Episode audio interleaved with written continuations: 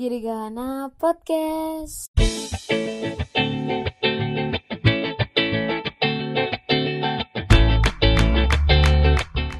Halo Brur, Giri Gahana. Karena balik lagi nih di Girigana Podcast. Nah by the way, kenalin nama gue Wafa. Apa kabar nih para pendengar setia Girigana Podcast? Semoga kalian semua dalam keadaan sehat dan yang paling penting, gue juga mau ngingetin ke kalian semua buat tetap jaga kesehatan, eh, tetap sering cuci tangan, jauhi kerumunan, dan yang paling penting tetap pakai masker. Nah, buat episode kali ini gue nggak gua nggak sendirian karena gue ditemenin sama saudara gue yaitu Nuril. Halo Brur. Kenalin nama gue Nuril Kolbia, biasa dipanggil Ola. Aduh, udah semangat banget nih gue buat ngisi Giri Gahana Podcast pada hari ini. Dan gue juga mau ingetin ke kalian nih, kalau Giri Gahana Podcast bisa kalian dengarkan di Spotify, Anchor, dan kalian juga bisa mendengarkan di YouTube. Tentunya di channel Giri Gahana ya. Oke, buat episode Girigana Podcast kali ini kita bakal ngebahas tentang isu yang lagi banyak banget nih di berita-berita di TV nasional yaitu tentang Gunung Merapi. Emangnya ada apa sih Wah di Gunung Merapi ini?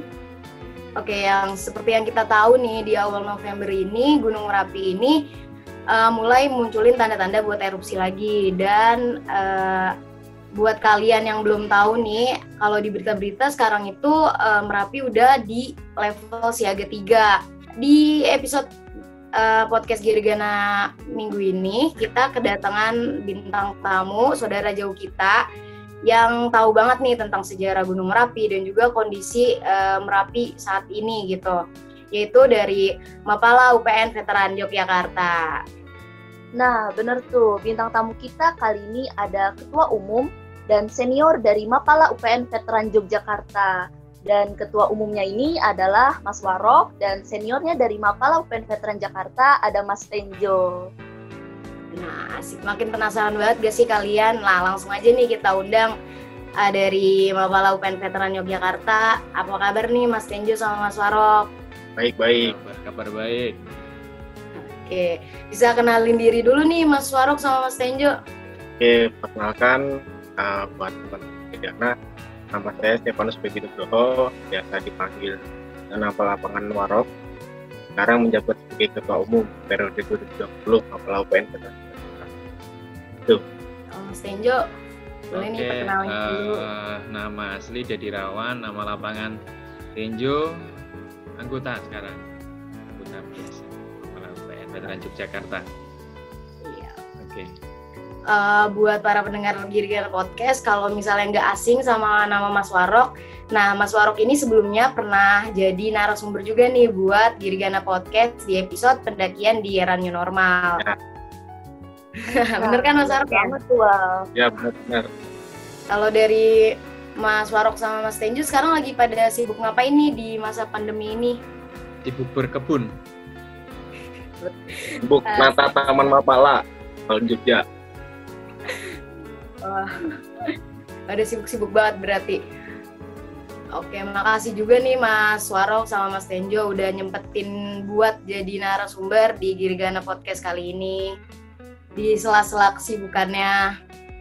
Oke, kita langsung aja nih ya Mas ke eh, pertanyaan-pertanyaan buat Girigana Podcast kali ini. Nah, kalau misalnya seperti yang kita tahu nih ya Mas, di berita-berita itu di awal November itu sekarang Gunung Merapi ini udah di level siaga 3. Nah, kalau boleh tahu bener nggak sih kondisi eh, kondisi Gunung Merapi saat ini tuh kayak gimana ya, Mas? Yang di berita yang sering kita dengar dari portal-portal berita dan media TV dan media yang lain, memang sekarang Merapi sedang aktif dan himbauan dari BPP TKG itu pada per tanggal 5 November itu Merapi masuk di status siaga level 3. Nah, aktivitas yang di 2020 ini itu berawalnya dari tahun 2018. Yang 2018 itu mulai aktif, ada erupsi kecil, kemudian dari tahun ke tahun dari 2018, 19 terus ke 20 ini aktivitasnya itu mulai naik terus dan di puncaknya yang paling tinggi itu di tanggal 5 November kemarin. Biasanya uh, erupsinya kecil-kecilan, kemudian yang terakhir kemarin tanggal 5 November kebetulan itu erupsi yang cukup besar dan akhirnya warga-warga yang di sekitar lereng Merapi itu diungsikan ke daerah yang lebih aman. Untuk gambarnya seperti itu.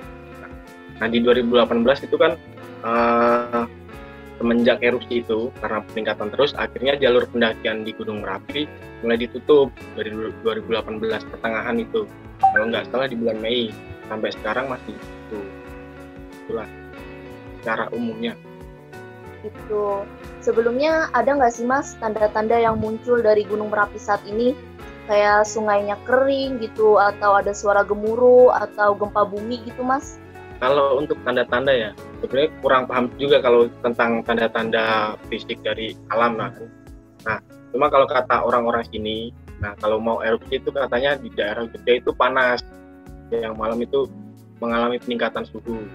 Cuma kalau uh, melihat apa namanya erupsi-erupsi yang sudah terjadi kecil-kecilan uh, tidak kurang memperhatikan sih kurang memperhatikan secara detailnya seperti apa cuma di di BPP TKG itu kan uh, di setiap sudutnya itu udah ada pemantauan secara teknologi, ada kameranya masing-masing. Jadi uh, ketika ada erupsi, nah dari badan tersebut dia udah uh, udah siap dengan standby kameranya itu. Jadi tanda-tandanya udah bisa di langsung di share ke warga di sekitar situ. Akhirnya untuk upaya mitigasi sebenarnya. Jadi untuk yang sekarang sebenarnya udah masuk ke teknologinya udah mulai maju untuk pemantauannya. Kalau untuk oh. tanda-tanda secara alam, mungkin yang kalau awannya tidak tebal dan puncak merapinya itu kelihatan, mungkin kalau mau erupsi itu ya keluar asap sedikit-sedikit gitu.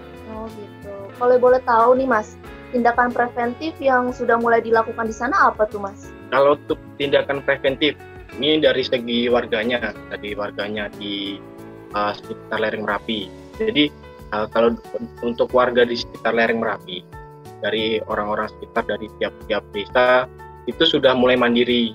Jadi setiap desa itu pasti mempunyai tim SAR masing-masing. Nah, tim SAR masing-masing itu dia berkoordinasi dengan tim SAR BPBD kemudian dari situ dia punya langkah-langkah preventif yang sudah diajarkan oleh jadi mereka istilahnya sekarang udah mandiri, udah paham masing-masing kalau ada peringatan seperti ini tindakannya harus seperti apa. Misal kemarin pertanggal 5 November ada peringatan status siaga level 3. Nah, dari tim SAR sana setelah surat tersebut dikeluarkan dari tim SAR di sekitar-sekitar situ langsung bergerak untuk evakuasi warga-warga yang yang rentan seperti lansia, kemudian balita itu langsung diungsikan ke daerah yang lebih aman. Nah, daerah yang lebih aman kemarin dari himbauan suratnya, surat edarannya itu di radius 5 km. Jadi yang radius 5 km di lereng Kawah Merapi, nah itu langsung diungsikan ke bawah ke daerah yang lebih aman. Itu dari sisi warganya. Kemudian kalau tindakan preventif dari teman-teman Mapala dan khususnya Mapala UPN Jogja, kita sudah menyiapkan peralatan dan skenario misal erupsi itu benar-benar terjadi. Nah, kemarin kita sudah nembusin ke pihak birokrasi kebetulan suratnya sudah turun untuk kita standby untuk kita standby erupsi Merapi ini. Kemudian jika ada erupsi, jadi kita udah benar-benar siap dari peralatan dan skenario-nya tersebut. Kayak gitu. Nah itu pun juga dilakukan oleh beberapa mapala teman-teman mapala di sini juga sudah ada juga yang melakukan open donasi untuk membantu uh, para warga yang di barak pengungsian. Nah itu yang saat ini untuk dilakukan dari teman-teman ya. Tapi kalau misalnya dari aktivitas masyarakat di sekitar Gunung Merapi itu sendiri gimana nih Mas? Kan kalau dari berita yang kita tahu nih katanya sekarang itu udah nggak diperbolehin aktivitas di uh, di malam hari atau uh, masih ada nggak sih aktivitas sebenarnya kalau di sana uh, masih ada masyarakat masyarakat yang melakukan aktivitasnya gitu. Nah kalau untuk aktivitas aktivitas itu kan uh, mereka yang mengungsi mengungsi itu kan warga warga-warga yang rentan kemudian ternaknya masih di sana masih di rumah masing-masing jadi kalau siang hari yang apa warga yang usianya produktif dia akan cari apa karena cari pakan untuk merawat merawat ternaknya tersebut. Jadi kalau siang mereka pergi ke desa masing-masing untuk merawat tersebut dan malamnya kembali lagi ke barat pengungsian. Nah itu yang terjadi sekarang saat ini untuk informasi terakhir yang dapat. Jadi masih uh, buat aktivitas masyarakat masih ada masyarakat-masyarakat yang beraktivitas gitu ya mas? Ya, tapi masyarakat-masyarakat tersebut juga pastinya sudah dalam pengawasan BPBD DIY. Nah, maksudnya masyarakat-masyarakat tersebut yang sudah lama tinggal di situ pasti juga sudah paham bagaimana langkah antisipasinya jika terjadi. Makanya mereka tetap diizinkan untuk merawat ternaknya karena ternak di sana mayoritas warga-warga di sana pasti punya ternak yang harus juga dijaga.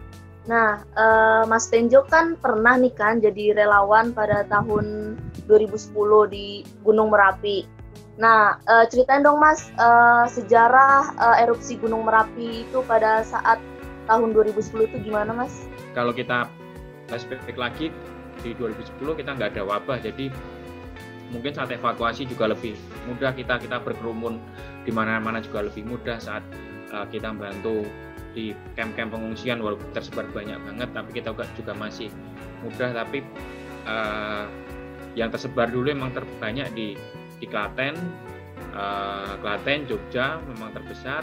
Terus di uh, daerah Muntilan Magelang dari Sumbung ke bawah yang terkena abunya. Jadi uh, posisinya saat 2010 itu terbagi jadi kawasan selatan. Se sepengetahuan saya ya kawasan selatan daerah Kinarejo dan uh, sisi selatan uh, Merapi banyak terdampak karena uh, awan panasnya yang langsung mengenai warga atau mengenai permukiman dan uh, lahar dingin laharnya lahar lahar panasnya setelah itu masih lahar dingin. Nah kalau untuk daerah uh, Magelang untuk daerah Magelang ke barat itu sangat tebal karena kena uh, abunya sama setelah pasca erupsi lahar dinginnya yang uh, jadi mengancam warga.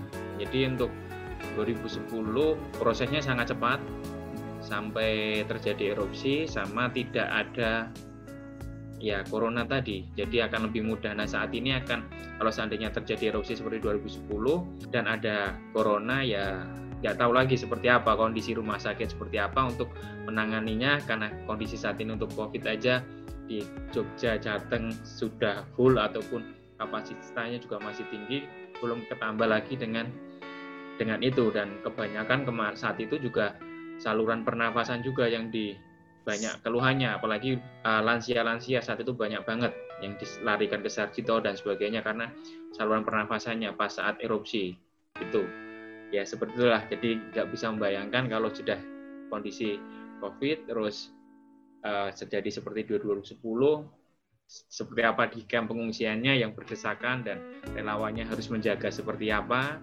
Sama kalau nanti awannya juga apa abunya juga menyebar juga ya harus preventif banget nih buat teman-teman nanti yang evakuasi gitu. Ataupun teman-teman relawan yang turun di camp-camp harus lebih berhati-hati ekstra beda seperti di 2010 gitu. Ya sekilas seperti itulah uh, kan banyak nih ya masyarakat yang masih menetap pada saat tanda-tanda erupsi 2010 itu uh, apa tindakan dari para pihak relawan itu mas? Uh, saat itu sebelum itu juga sama. Posisinya juga udah karena di 2000 di tanggal 26 kan sebenarnya udah udah udah beberapa kali erupsi sebelumnya itu se, seingat saya. Terus di hari itu beberapa yang kayak ya yang terkenal kayak Mbah Marijan dan sebagainya memang beliau tidak mau dievakuasi dia. Dan yang tapi tetangga yang lain udah banyak turun. Dan di bawah di kecamatan Cangkringan di sisi timur kali Gendol itu memang tidak diperkirakan sampai situ. Bukan di, tidak, tidak bukan tidak diperkirakan ya. Tidak berpikir akan sejauh itu kalau nggak salah. Jadi daerah itu masih banyak penduduk karena di bawahnya itu juga banyak kamp pengungsian kamp pengungsian sampai ada satu saya ingat saya kita aku sempat evakuasi juga satu kelompok tagana satu grup. Itu juga sama ter ada di suatu tempat di pinggir kali itu tapi masih jaraknya jauh. Tapi dia camp di situ emang mendekati sama area. Di situ di masih mereka berpikir juga nggak akan sampai sejauh itu tapi di situ juga udah kena pasir semua dan hancur nggak tahu udah habis orangnya. Tapi di situ dulu ada beberapa belas atau berapa belas uh, teman-teman Tagana yang stay di situ. Aku masih sangat ingat pas saat kita penyisiran untuk ewasi mayat itu malah lewat situ dan dikasih keterangan kalau di sini sempat ada teman-teman Tagana yang stay dan terkena itu. Jadi saat itu juga udah di daerah-daerah yang uh, kemungkinan kena dan uh, dekat dengan Merapi juga udah udah dilakukan penyisiran. Tapi sama dengan uh, disampaikan dengan Warok tadi itu karena beberapa warga yang masih tinggal di rumahnya untuk menjaga ternak, menjaga mengasih apa mem, uh, ngambil rumput untuk ternaknya seperti itu. Tapi korban yang paling besar saat itu emang di bawah di warga-warga di bawah yang cangkringan sisi timur. Aku lupa tempatnya uh, daerah Kelangon tapi lebih ke bawah lagi. Memang daerah situ masih banyak warga yang tidak mengungsi karena daerah situ mungkin radius nggak ada dua kilo. Itu tempat anak-anak stay anak-anak relawan ngecamp di dekat cangkringan tuh buat stand di situ. Tapi timurnya radius nggak ada satu meter dua meter apa dua dua kilo satu kilo nggak ada lah setelah seberangnya sungai sungai Kindol itu udah habis semua di situ sampai atas. Jadi uh, yang tidak diprediksikan sebelumnya karena cukup besar letusan selanjutnya. Dipikir mungkin erupsi kecil-kecil tapi ternyata untuk di 2000 apa di 26 nya tuh erupsinya sangat dahsyat sangat besar. Jadi banyak warga yang tidak mengira juga bakalan sampai sejauh itu.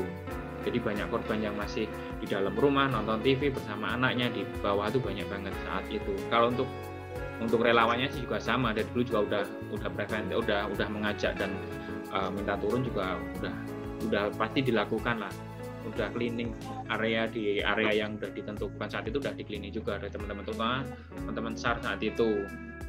Tapi ya beberapa warga masih tidak mau pindah tapi terutama yang di bawah yang tidak daerah Cangkringan Timur Cangkringan itu yang banyak korbannya. Setahu saya saat itu saat evakuasi seperti itu. Gitu mbak. Oke mas. Uh, kalau misalnya uh, tindakan apa maksudnya kalau di saat 2010 itu uh, waktu mas jadi relawan nih uh, kalau kondisi pra dan pasca bencana Gunung Merapi saat itu kayak gimana tuh mas?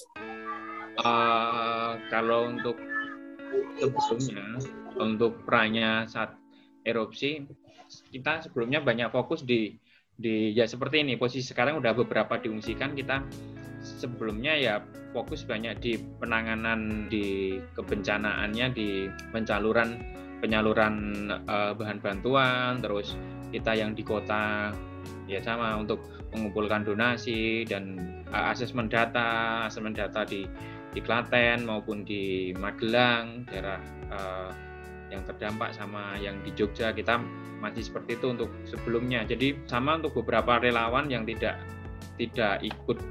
Saya termasuk yang uh, serabutan ya, yang kadang ikut standby uh, evakuasi, banyak juga lebih lebih banyak di ngurusi logistik makanan, asesmen data di camp-camp pengungsian, terus penyaluran uh, bantuan, kadang ikut juga di camp pengungsian, nyiapin makanan yang paling sering nyiapin makanan terus teman-teman juga ada juga yang ngurusin soal children center ngurusin soal anak ngurusin karena anak-anak merasa bosan di camp pengungsian kita bikin acara di situ.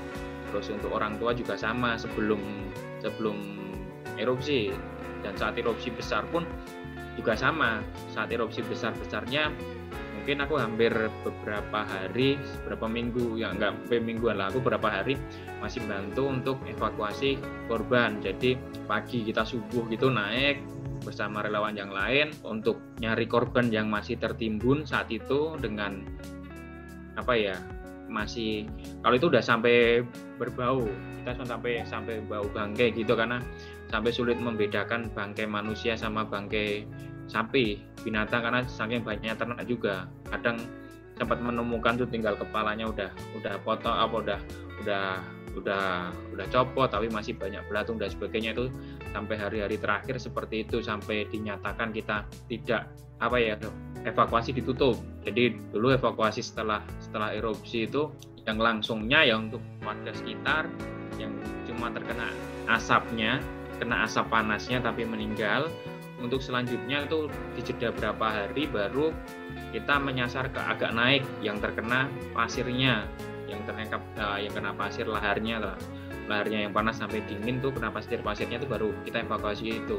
Sama kita berangkat pagi jam 8 nggak 9 tuh udah di kode sudah harus tarik turun semua. Jadi sebelum awan turun atau mendung menutupi merapi kita udah harus relawan ditarik turun semua. Itu terjadi beberapa hari. Setelah itu aku udah nggak di atas lagi udah nggak ngurusin nyari korban mayat lagi. Banyak fokusnya di di camp-camp pengungsian. Sama di awal ya uh, pemulihan. Tapi aku sendiri pemulihannya sampai nggak sampai ke jangka panjang ya karena juga dulu saat itu masih mahasiswa jadi pemulihannya cuma sampai di camp-camp pengungsian aja. Jadi selama di camp pengungsian banyak banyak banget kerjaan dari makanan terus membantu di dapur juga banyak terus saya ngurusin uh, anak-anaknya karena mereka nggak ada pendidikan nggak ada sekolah akhirnya kita bikin-bikin sekolah-sekolah darurat lebih banyak kalau dulu kalau saya anak-anak mapala teman-teman yang ngadain outbound ngadain kegiatan seperti apa ya yang berkaitan dengan outbound lah biar anak-anak seneng itu yang banyak kita lakukan selain selain pengiriman itu. Terus sampai berapa bulan di camp saat kondisi kondusif baru ditarik semua ke atas ditarik ke atas. Dari saya sendiri mungkin dari teman-teman juga udah banyak dihandle oleh uh, eh, NGO saat itu sama pemerintah juga udah turun cukup banyak membuatkan rumah rumah tinggal dan sebagainya itu udah uh, teman-teman relawan udah banyak yang apa ya udah tidak udah putus lah udah nggak melakukan lagi kegiatan lagi sampai terakhir di di uh, pengungsi di camp-camp pengungsian tadi. Seperti itu.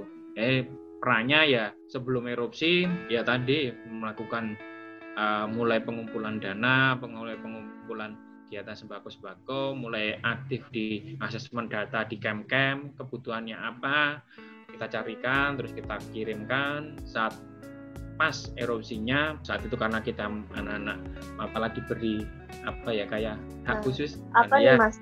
kita diberi diberi kewenangan dia ada bantu untuk evakuasi jadi saat itu evakuasi mayatnya karena di hari hanya hari H hari H masih orang dan bagian mayat. Tapi untuk di selanjutnya mas cuma tinggal mayat aja. Terus selanjutnya lagi kita cuma fokus di camp-camp pengungsian pemulihan. Ya trauma healing lah kegiatan trauma healing trauma healing uh, ke anak-anak ibu-ibu dan sebagainya itu kegiatannya. Kegiatan-kegiatan seperti ya. itu yang okay, dilakukan sampai korbannya ataupun pengungsi balik lagi ke rumahnya. Rumah buatan oh. rumah buatan pemerintah. Oh gitu. Oke okay, mas Tenjo uh, apa sih nih Mas bedanya mitigasi Merapi pada tahun 2010 sama tahun 2020? Kan yang kita tahu nih Mas, uh, kalau tahun 2010 masyarakat itu kan awam nih mengenai mitigasi Gunung Merapi. Nah, itu tuh uh, apa perbedaannya pada tahun 2010 sama tahun 2020 ini? Uh, kalau kita ngomongin mitigasi Merapi, sebenarnya di 2010 tuh sudah sedikit warning di 2006 juga karena 2006 juga sempat ada ada bencana juga di Jogja antara Merapi dan gempa.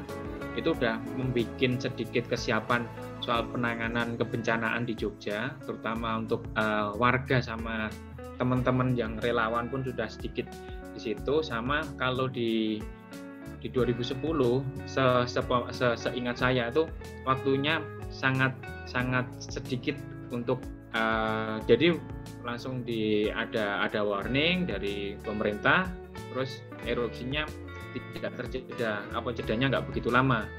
Dan saat itu juga di beberapa barak-barak pengungsian sudah ada tapi tidak semaksimal saat ini. Saat ini sudah banyak banget barak pengungsian yang disediakan oleh pemerintah.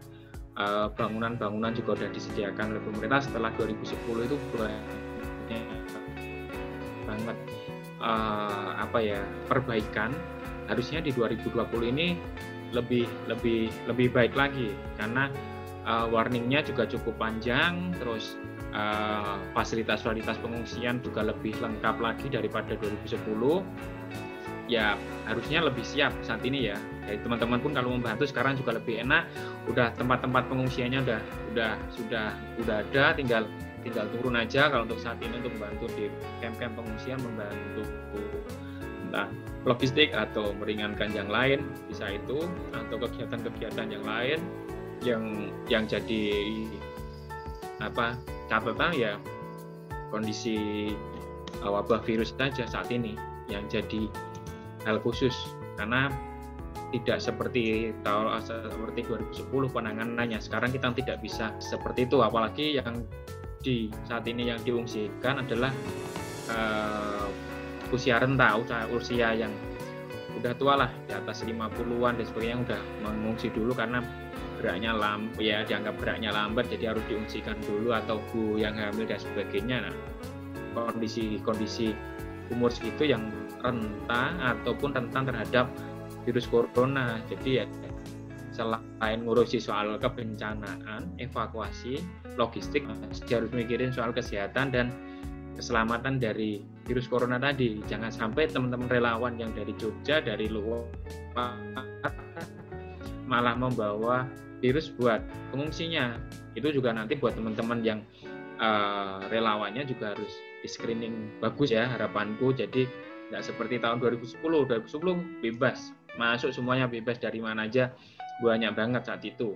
Bisa langsung masuk ke camp-camp pengungsian langsung aja. Jadi saat ini mungkin itu yang harus ya nanti buat teman-teman kalau seandainya jangan sampai ya seandainya erupsi lagi dan besar ya untuk teman-teman relawan harus memastikan posisinya sehat tidak terinfeksi karena yang muda-muda tuh carrier paling anu toh paling bagus lah. Terinfeksi tapi masih sehat masih bisa ke mana-mana. Nanti tempatnya sampai tempat pengungsian bantu makanan bantu ngurusin makanan dan sebagainya tapi yang yang mengungsi orang-orang tua kasihan karena mereka paling rentan itu aja sih bedanya okay. gitu. Uh, nah, uh, Mas, upaya upaya-upaya apa aja nih Mas yang bisa kita lakuin untuk penyelamatan diri kita ketika uh, menghadapi bencana gunung meletus ini, Mas? Khususnya sih ini untuk teman-teman yang di Jogja kan, Jogja dan sekitarnya. Uh, Alhamdulillah pasti teman-teman udah punya masker ini, beda sama 2010. 2010 kita erupsi pertama kita di depan kampus masih membagikan masker karena masih banyak masyarakat yang nggak punya masker. Begitu pula yang di atas, yang di daerah bawah Merapi semuanya hampir semua nggak punya masker. Jadi saat itu juga kendalanya saat erupsi masyarakat nggak punya masker, mereka menghirup uh, debu yang notabene juga sangat berbahaya uh, dan itu banyak yang masuk rumah sakit juga gara-gara itu sesak dan sebagainya. Nah preventif kita untuk ya mungkin kalau dia seperti 2010 ya oke masker terus untuk teman-teman yang di radius dekat ya mulai prepare untuk barang berharganya di di packing, taruh satu tas untuk kelengkapannya disediakan ya P3K, makan ringan, minum dan semua dokumen yang anu disiapkan jadi satu. Jadi saat saat melakukan terjadi erupsi atau harus mengungsi semua kelengkapannya sudah siap. Jadi ya harusnya oh, sudah. Jadi sudah terbiasa dengan kondisi itu dokumennya perlengkapan pribadi makanan obat-obatan pribadi di packing jadi satu tas jadi saat terjadi erupsi kita tinggal berangkat kalau sebelumnya kita harus prefer punya masker sekarang udah punya masker semua jadi tinggal pakai aja kalau terjadi erupsi dan mengamankan diri. Oke, jadi uh, berarti ngomong-ngomong tentang pandemi juga nih, ngomong-ngomong tentang corona juga, kalau boleh tahu uh, kondisi di Jogja sekarang nih uh, masyarakat di sana masih pada ngegunain masker atau masih ngikutin protokol kesehatan gak nih Mas Farok? Apa karena ada erupsi juga nih jadinya pada pakai masker semua gitu? Kalau di sini ya, kalau masyarakat masyarakat di sini udah pakai masker semua. Jadi kebetulan orangnya tertib-tertib. Di luar kita lagi di luar di jalan pasti kebanyakan orang itu pasti pakai masker. Nah kan tempat wisata juga udah mulai buka. Ini untuk protokol kesehatan kalau di sini tuh wajib. Makanya kalau kita di sini pasti orang udah punya masker semua dan pasti dipakai kalau di ya mungkin uh, dengan pakai masker juga dengan adanya pandemi juga ada baik. Ada baiknya ada buruknya juga bener kata Mas Tinjo tadi kan. Kalau waktu tahun 2010 itu uh, masyarakat masih susah buat cari masker. Tapi kalau di tahun ini masyarakat udah benar kata Mas Waro tadi udah hampir semua masyarakat pasti punya masker dan alhamdulillahnya warga-warga di sana patuh uh, untuk, untuk mengikuti protokol kesehatannya. Nah, jadi uh, makasih nih buat Mas Warok sama Mas Tenjo uh, atas sharing-sharingnya uh, di Girigana Podcast hari ini gitu. Uh, terakhir nih dari Mas Warok sama Mas Tenjo, uh, saran buat masyarakat-masyarakat yang ada di sekitar uh, Gunung Merapi uh, buat apa apa aja yang bakal yang harus mereka lakuin di tengah bencana dan di tengah pandemi uh, COVID ini juga gitu. Saran dari Mas Tenju sama Mas Warok buat mereka. Mungkin dari aku dulu ya. Uh, kalau ya, saran boleh. buat warga di sekitar, uh, karena sekarang teknologi sudah semakin canggih, sekarang kan kamera pemantau itu sudah bisa diakses. Jadi warga warga sipil pun juga sudah bisa mengakses. Nah, dari situ bisa dimanfaatkan untuk persiapan dari warga-warga sekitar, bisa memantau dari situ dan menyiapkan diri masing-masing karena keselamatan itu adalah hal yang utama. Di sana sudah ada pelatihan mitigasi bencana, ketika ada waktunya tinggal diterapkan. Saya yakin dan saya warga-warga di sana mungkin sudah udah paham lah jalur evakuasinya ke mana dan harus ke mana ketika ada. Dari Mas Tenjo oke uh, dari saya mungkin ya ikutin aja aturan pemerintah ataupun per perintah dari pemerintah daerah yang sudah punya analisis untuk evakuasi dan sebagainya. Patuhi aja itu untuk uh, mungkin dengan ya mengungsi ataupun evakuasi dulu. Di awal mungkin membosankan tapi itu ya kondisi cara yang paling aman kita untuk menyelamatkan diri kita. Karena kita nggak akan tahu nggak akan tahu kapan erupsi itu akan terjadi. Seperti gempa dan sebagainya nggak tahu. Beda sama banjir ya. Kalau banjir Jakarta mungkin dari Bogor udah kontak-kontak ya. Air naik nih. Bentar lagi banjir nyampe Jakarta. Tapi kalau dari erupsi Merapi kita nggak tahu. Jadi ikutin aja anjuran dari pemerintah siapkan tadi untuk keperluannya untuk dokumen-dokumennya uh, mungkin harta benda yang bisa gampang dibawa disiapkan jadi satu saat melakukan evakuasi selain tadi sarannya Mas Waro untuk memantau kondisi saat ini menggunakan handphonenya masing-masing. Ya. Itu aja uh, mungkin. Oke, okay. Uh, ya untuk para pendengar Girigana Podcast juga nih kita semua minta doanya. Semoga uh, masyarakat-masyarakat yang ada di sekitar Gunung Merapi uh, dan mereka bisa beraktivitas kembali seperti semula nantinya. Dan semoga bencana ini nggak terjadi kalau bisa dan apa namanya tidak bakal separah di tahun-tahun sebelumnya bencananya gitu. Amin. Nah, terima kasih banyak untuk Mas Tenjo dan Mas Warok yang udah mau sharing dengan kita uh, tentang Gunung Merapi ini. Semoga bermanfaat banget buat Giringgana Podcast. Ya, semoga bermanfaat juga buat para pendengar Giringgana Podcast kan dan uh, kita udah ada di akhir penghujung acara Giringgana Podcast episode kali ini uh, buat para pendengar Girigana Podcast. Uh, semoga episode kali ini bermanfaat buat kalian semua dan tentunya pembahasan kali ini gak kalah seru dari pembahasan-pembahasan Girigana Podcast sebelumnya. Nah buat kalian yang belum ngedengerin Girigana Podcast, uh, kalian bisa langsung dengerin aja Girigana Podcast di Spotify, Anchor, dan juga YouTube Girigana. Nah, buat kalian semua jangan lupa Girigana Podcast itu akan update setiap hari Rabu dan teman-teman semua stay tune dan terus tunggu Girigana Podcast update.